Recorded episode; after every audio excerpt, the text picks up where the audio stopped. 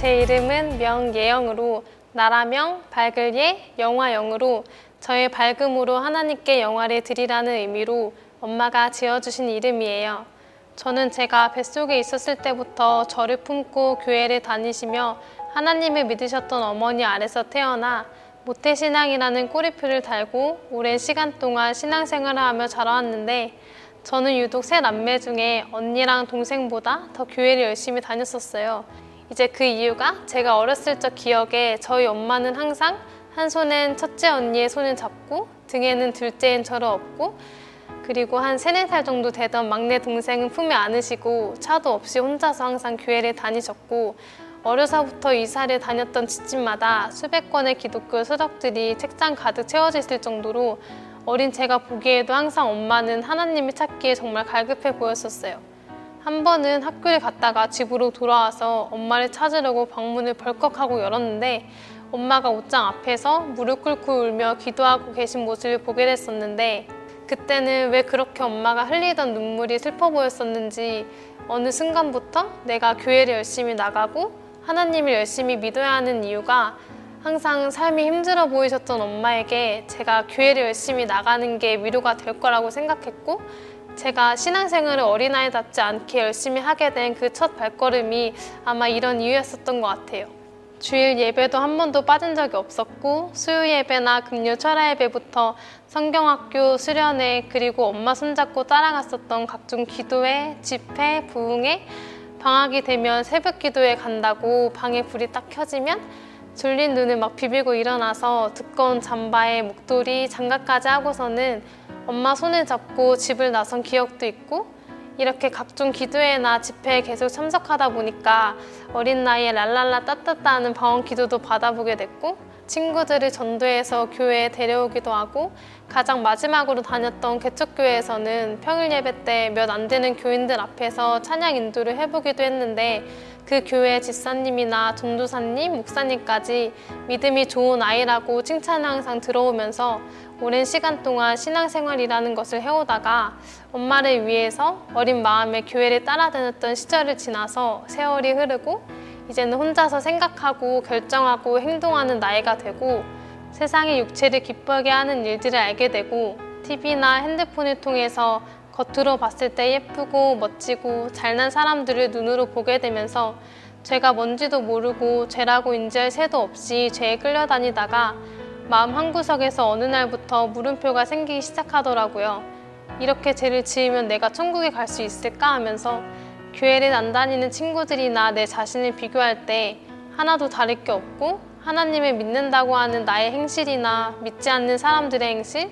또 입으로 제가 뱉는 말들, 생각하는 생각 모든 게 생각하면 할수록 하나님의 자녀가 이렇게 살아도 되는 걸까? 하는 아주 조금은 불안하고 두려운 마음을 갖게 됐었고 동시에 어느 순간부터 주일이면 당연히 교회에 가고 설교를 듣고 찬양을 하고 교회에서 하는 이 모든 일들이 내가 교회를 다니지 않는 친구들과 다른 건 난 일요일이 아니라 주일이라는 단어를 쓰고 짧은 치마나 짧은 바지 대신에 단정하고 깔끔한 옷을 입고 교탁이 아니라 강대상이 그리고 선생님이 아닌 목사라는 사람이 손에는 역사책이 아니라 성경책이 있는 이 모습들이 학생의 의무는 학교를 가는 거라서 아무도 학생한테 학교 가야 돼 라고 얘기하지 않아도 당연히 학생은 학교에 가는 것처럼 저한테 신앙생활이라고 해왔던 모든 것들이 아무런 의미도 없고 목적도 없이 몸에 배어서 아무 생각 없이 했었다는 걸 느끼게 됐고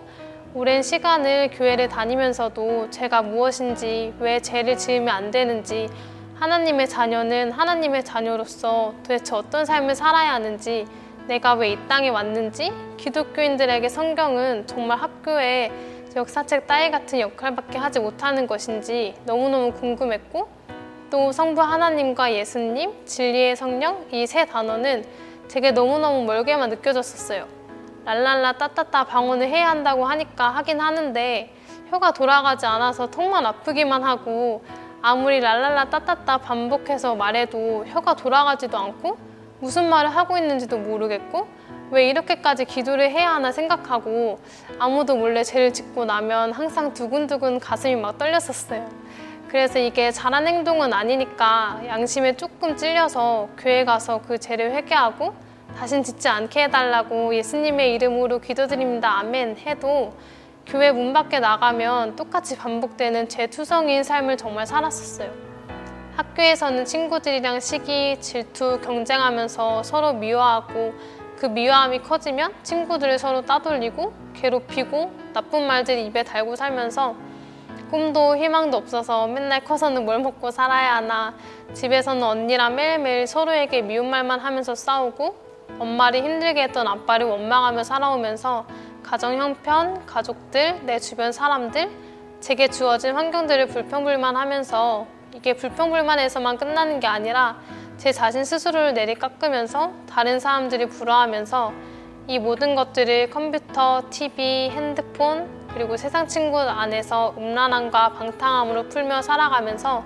교회에 다니면서도 하나님을 모른 채 죄에 빠져 죄에만 짓고 살던 제게 2014년 5월 여름 어느 날 정말 아무것도 아니었던 평범한 여중생이던 16살의 저에게 하나님은 우리 목사님을 만나게 해주셨고 우리 목사님을 통해 선포되는 진리의 말씀을 만나게 되었어요. 그 날은 제가 지금 이렇게 정말 제 모든 삶이 뒤바뀌고 매일매일 감사로 눈물로 지금까지 어디로 가야 할지 몰라서 방황하고 있던 제 삶에 하나님께서 오래전부터 예비해 오신 이 길의 시작점에 서게 해주신 정말 전 지구를 다 준다고 해도 절대 바꿀 수 없는 이 말씀을 만나게 된 하루였어요. 엄마랑 함께 가게 된 은혜로 교회는 겉으로 보이는 교회부터 설교, 목사님까지 보고 들었던 모든 게 지금까지 경험했던 교회들과 정말 완전히 달랐어요. 그 전에 다니던 교회들은 성경 한 구절 찾아놓고 읽고 또 어떤 교회는 PPT에다가 성경 한 구절을 띄워놓고 제가 다니던 학교 역사 시간처럼 그 성경에 문자적으로 기록된 그 시대의 배경 그리고 사건들을 설명하고는 여러분 우리는 이런 사도 바울의 믿음을 닮아야 합니다 라고 하거나 우리는 이렇게 용기 있고 지혜롭게 살아야 한다 이 한마디가 30분 설교의 마무리가 항상 됐었어요. 정말 막연하고 추상적이었는데 우리 목사님께서 전해주셨던 말씀은 성경을 창세기부터 요한계시록까지 손가락으로 찾아가서 눈으로 보고 그 다음에 소리내서 읽고 말씀을 듣고 지금 이 시대를 살아가고 있는 하나님의 자녀들인 저희들에게 이 성경을 통해서 하나님의 뜻이 무엇인지 알게 하시는 바가 무엇인지 그리고 그 뜻을 이루기 위해서 우리가 말로만이 아니라 실상으로 어떻게 해야 하는지 성경으로 확증시켜 주셨어요. 제가 무엇인지 그동안 제가 죄인지도 모르고 아무 생각도 없었고 아무 감각도 없이 지었었고 사람 생각에 이것도 죄일까? 아니면 죄라고 생각조차 안 하는 저는 당연했고 지금 이 시대 사람들이 아무렇지도 않게 여기는 것들 사람을 미워하는 마음 또 동성애 단순히 예쁘고 귀여워서 했던 행동이었는데 개라는 짐승과 선을 넘는 관계 같은 이 모든 게 성경에 자세하게 하나하나 기록되어 있었고 이미 기록되어 있어서 우리에게 그런 죄짓는 일들을 하지 말라고 교훈하시고 책망하시는 말씀들이 성경 속에 있었다는 것과 지난 6일째 죄된 생각들이나 행동들이 너무나 구체적이게 하나하나 성경에 자세히 기록되어 있었다는 것에 16년 동안 성경을 보고 왔는데 그런 것들을 정말 하나도 몰랐다는 것에 너무너무 충격을 받았었어요. 그래서 우리 목사님 말씀을 받을 때 죄들이 하나하나 다 보이고 알아질 때 지은 죄가 너무 많아서 교회를 다니면서도 한 번도 제 자신 영혼 때문에 눈물을 한 방울도 흘려본 적 없던 제가 처음으로 내 죄가 너무너무 많이 보여서 그리고 정말 셀 수 없이 많아서 너무너무 많이 눈물을 흘렸었고 그런 악한 생각과 마음을 다 아시면서도 잠자고 있던 저를 잠에서 일어날 때까지 기다려주시고 잠자고 있었던 저를 일으켜 세울 진리의 말씀을 만나게 해주신 하나님 아버지께 너무 부끄럽고 죄송해서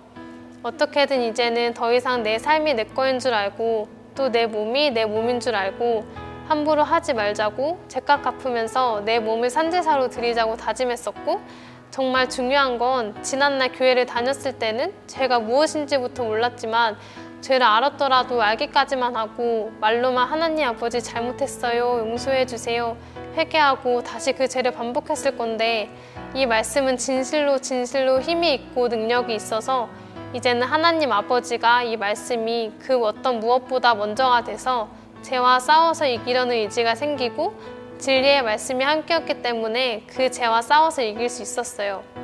또 교회 강단 위에 서서 돈 이야기만 하고 헌금 시간을 따로 만들어서 헌금함을 돌리면서 주부에 헌금한 사람들의 이름을 적고 교인들로 하여금 서로 눈치를 보게 해서 더 많은 액수를 내도록 만들고 교인들의 영혼이 메말라가는지 갈급해하는지는 생각을 못하는 정도가 아니라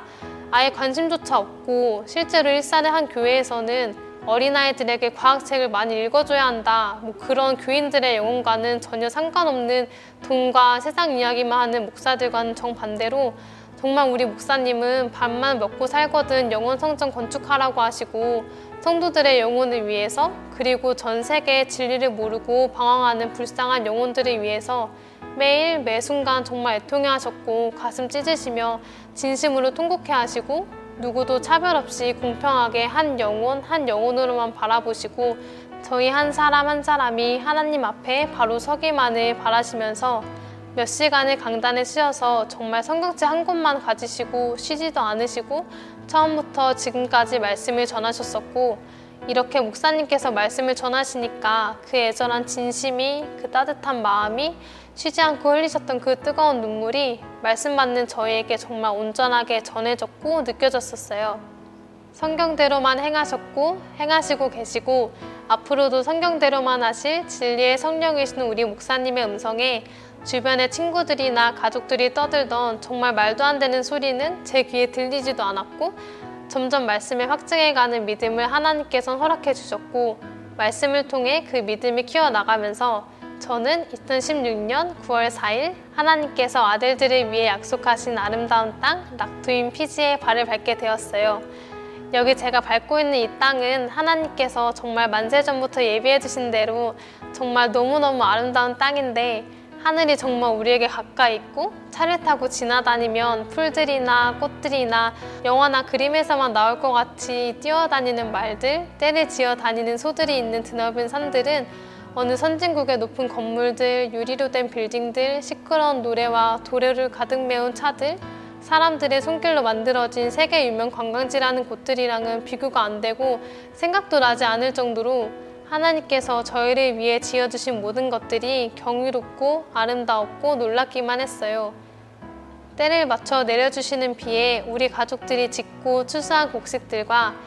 야채와 과일들을 먹으면서 좋은 공기, 좋은 물에 서로를 가장 잘 아는 만세전부터 하나님께서 예비해 주신 가족들과 함께 살면서 지난날 하나님이라는 단어만 알았지 하나님은 몰라서 모태신앙이라는 이름으로 죄만 지어서 하나님 마음만 아프게 했던 지난날 제 삶은 접어두고 죄값 갚으면서 이제는 명예형이 아닌 성도 예형이라는 이름으로 오직 단 한 곳 우리 하나님 아버지 나라만 바라보면서 사랑하는 우리 400명 가족들과 함께 손잡고 서로 의지하면서 버팀목이 되어주고 이끌어주면서 이 시간을, 이 시기를 지나면서 이 길을 걸어가고 있습니다. 하지만 이렇게 그 누구와도 비교할 수 없는 가장 행복한 삶을 살고 있는 저에게는 먼저 이 말씀을 받은 저희를 통해 진리를 보고 듣고 만져보아도 아직 진리를 모르고 깨닫지 못해서 세상에서 허우적대고 있는 교회를 다니면서도 하나님 아버지를 몰라 방황하고 있는 사랑하는 육의 가족들과 친구들과 지인들이 있습니다. 사랑하는 아빠, 막내 동생 건우야, 그리고 10년이 넘는 오랜 시간 동안 우리 가족들과 신앙생활을 함께 하다가 목사 안수를 받고 일산의 교회를 개척해서 우리 가족이 계속 다니다가 말씀을 받으신 엄마가 말씀을 들어보라 권하고 돌이키라고 권면하니까 거부하고 이단이라고 정죄했던 일산 중심교회 정 목사님 목사님이 과연 성경대로 설교하고 실행했었다면 그 교회 전도사셨던 엄마가 말씀이 항상 갈급해 하셔서 유튜브로 매일매일 말씀을 찾아왔을까요? 목사님이 성경대로 하는 올바른 지도자였다면 그 교회가 경매에 넘어갈 위기가 돼서 강단에서 본인 입으로 교인들에게 교회를 위해서 나를 위해서 기도해달라면서 올 일이 있었을까요? 자식 또한 그 교회의 교인으로 목사의 열매이고 자식이라면 더더욱 열매로 그 나무를 알 수 있는데 지금도 세상을 더 사랑하며 학생의 신분으로 담배를 피는 그 아들들이 정 목사님 당신의 열매입니다. 교회에서 수련회 때 초등학생 애들을 불러놓고는 밤에 화장실 갈 때 어두워서 무서우면 속으로 예수 이름으로 귀신아 떠날지어다를 외치세요 라고 했던 일산 국제순복음교회 김 목사님. 제 머리에 손을 올리고 안수를 하고 머리에 얹은 손을 꾹꾹 누르면서 귀신아 떠나갈지어다라고 외쳤던 담에색 교회 정 목사님 크리스마스 때 예수님 생일이라면서 케이크를 사서 케이크 커팅식을 하던 부천 중심교회 류상 목사님. 저 명예형의 영혼은 지난 16년 동안 여러분들이 전한 설교를 들으면서 단 하나도 바뀐 것이 없었고 성경 한 절 몰랐으며 죄가 무엇인지도 몰랐었고 성부 하나님과 아들 예수 그리스도 진리의 성령에 대해서 단 1도 알지 못했으며 천국과 지옥에 대한 확신도 없었고 성경에 대한 반감과 의문만 들었으며 교회 안과 교회 밖에서 다른 모습이 보이는 가장하는 삶을 살아왔고 귀신의 종로를 타면서 제 자신이 누구인지도 왜 이 땅에 태어났는지도 모른 채 제 영혼은 정말 피폐했고 메말라 있었습니다. 이랬던 제가 여러분들의 열매였습니다.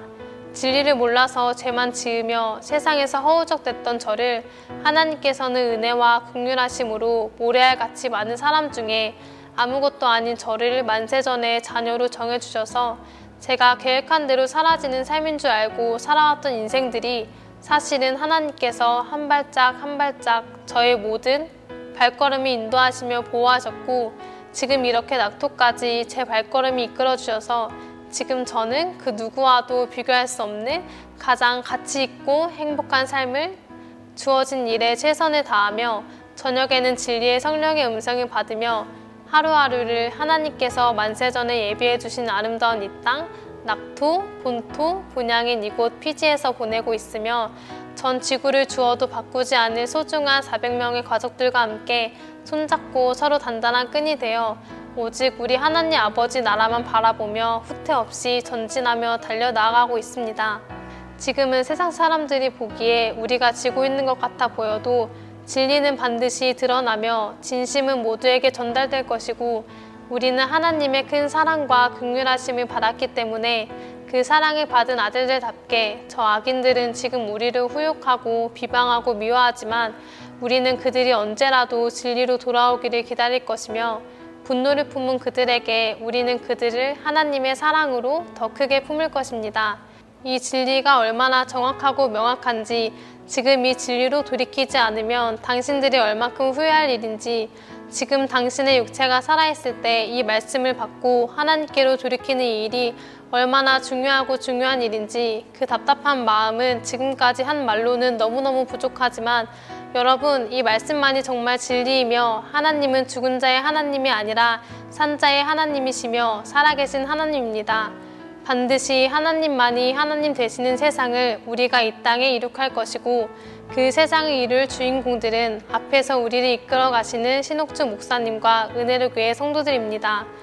왜 이렇게 많은 사람들이 자신의 지난 삶들을 이야기하면서까지 지금 이 영상을 보고 계시는 여러분들에게 진리로 돌아오라고 권면하는지 제발 꼭 이성을 갖고 생각하시고 육체가 살아있는 지금 이 시간에 반드시 반드시 진리로 돌이켜야 합니다.